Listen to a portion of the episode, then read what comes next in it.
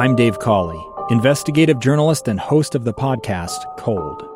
In October of 1985, a woman named Cherie Warren left work at a busy Salt Lake City office to meet her estranged husband at a downtown auto dealership. She never made it home. Cherie's car surfaced weeks later in Las Vegas, in the parking lot of a hotel casino. No one knows how it got there. Strange. It was strange. Both Cherie's estranged husband and her boyfriend raised suspicion for investigators. I kind of thought that he might have done something. But no arrests were ever made.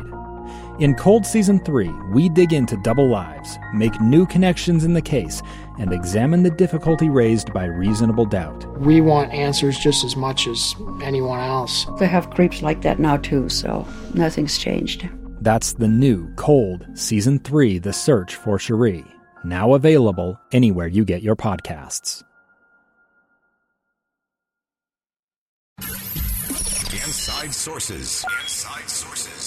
Utah's source for exclusive access and insights behind the news. Here's the opinion page editor of the Deseret News, Boyd Matheson, on KSL News Radio 102.7 FM and 1160 AM.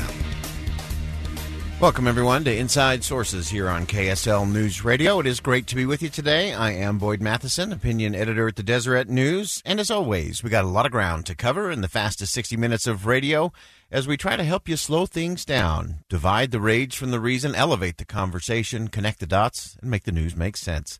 And there is so much going on today. Over the weekend, of course, we've been following very closely developments in Washington, D.C. as it relates to a coronavirus stimulus package, as well as the funding of the government, which people keep forgetting about. But it appears that after an additional kicking the can down the road, they did another continuing resolution, which gave them another 24 hours of funding of the government so the government wouldn't shut down. And today we expect later on this afternoon that the House will take up the package and vote on that. And within that, there will also be a funding of the government for about a week, I think, so that it will have time to move through the Senate and then get to the president's desk, be signed and executed that way. So the good news is that the package is being done. But there's a whole lot in there and a whole lot that we should be very leery of moving into the new year. So while this is not a time to spike the ball by any stretch of the imagination, remember, this was basically negotiated by four people. This was Schumer and McConnell, Pelosi and McCarthy. I often say that's a great name for a law firm, a lousy way to run a government. That there were so many members of Congress on both sides of the aisle who were just exasperated by the fact that nobody knew. In fact, I would still say most members of Congress have no idea what is really in the bill. They're still saying that the language is being finalized. Of course, it does have to be put into legislative language, which is a chore in and of itself.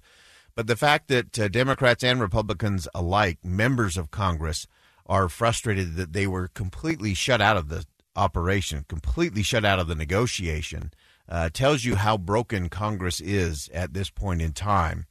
But they chose to celebrate that after six months of working on an emergency stimulus package to deal with the pandemic. Think about that. 6 months for an emergency piece of legislation. That's way too slow, folks. But Mitch McConnell made the announcement first on the floor of the Senate. He said this. More importantly for the American people, we can finally report what our nation has needed to hear for a very long time. More help is on the way. Moments ago, in consultation with our committees, the four leaders of the Senate and the House finalized an agreement. There will be another major rescue package for the American people as our citizens continue battling this coronavirus this holiday season. They will not be fighting alone. We've agreed to a package of nearly $900 billion. It is packed with targeted policies that help struggling Americans who've already waited entirely too long. With the particular request and emphasis of President Trump and his administration, our agreement will provide another round of direct impact payments to help households make ends meet and continue our economic recovery. So that's the Majority Leader, Mitch McConnell, from the floor of the United States Senate, saying help is on the way. And so for many Americans, a $600 check will be coming. They said it could come as early as next week. Those could begin to be issued and moving forward. Speaker Nancy Pelosi over on the House side said this. Our purpose has always been to crush the virus. And so our support for state and local government, while significant in this legislation, requires more to be done. So we consider this a first step, and we're so excited that that will be happening under the Biden-Harris administration about 700 hours from now.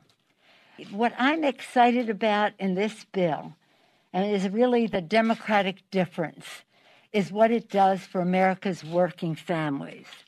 What took so long is because we could not get our Republican colleagues to crush the virus. I couldn't understand it.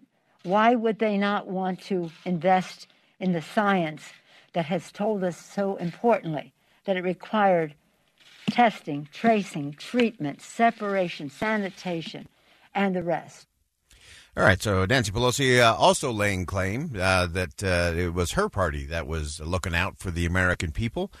And so that battle continued. And sadly, both sides of the aisle, in a moment where they should have been coming together to say, hey, it took us an extra 6 months. It was way too slow. It was way too divisive. But before Christmas, we can come together and get a package done that will benefit not just American workers, but entrepreneurs, small business owners in particular. But instead, both sides of the aisle chose to throw bombs at each other. It's this whole us versus them thing that is continuing in Congress, even when they are making deals, even when they are getting to the right result in the end. They still can't do it without laying blame and covering their tracks and doing some things that they can use for fundraising for their political campaigns. And that is deeply disappointing from both sides of the aisle. This should have been a moment that, hey, we got it done. It took too long. The process was broken, but we got this done before Christmas for the American people. That's the message that it should have been. And it reminds me how critical it is for us to remember that we can't keep looking to government to solve all of these things. I'll also note that as part of this deal, there's an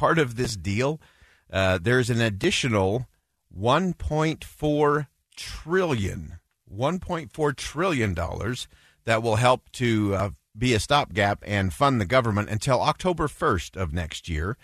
And again, so you're looking at $1.4 trillion there, another $900 billion for the coronavirus aid. And that's a lot of money, folks. And so it'll be interesting to see how that all plays out. And I really want to know what's in that $1.4 trillion. I guarantee you there are very few members of Congress who actually do know what is in that part of the bill. But the important thing for all of us is that we do continue to step forward.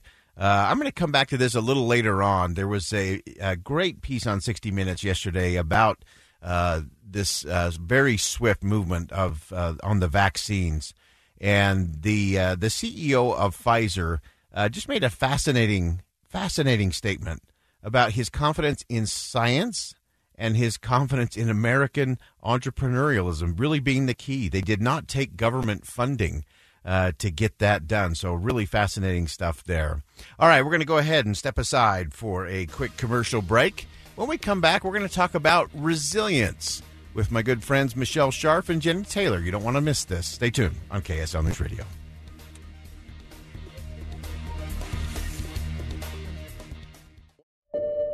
I'm Dave Cawley, investigative journalist and host of the podcast Cold. In October of 1985, a woman named Cherie Warren left work at a busy Salt Lake City office to meet her estranged husband at a downtown auto dealership. She never made it home. Cherie's car surfaced weeks later in Las Vegas, in the parking lot of a hotel casino. No one knows how it got there. Strange. It was strange. Both Cherie's estranged husband and her boyfriend raised suspicion for investigators. I kind of thought that he might have done something. But no arrests were ever made. In Cold Season 3, we dig into double lives, make new connections in the case, and examine the difficulty raised by reasonable doubt. We want answers just as much as anyone else. They have creeps like that now, too, so nothing's changed. That's the new Cold Season 3, The Search for Cherie. Now available anywhere you get your podcasts.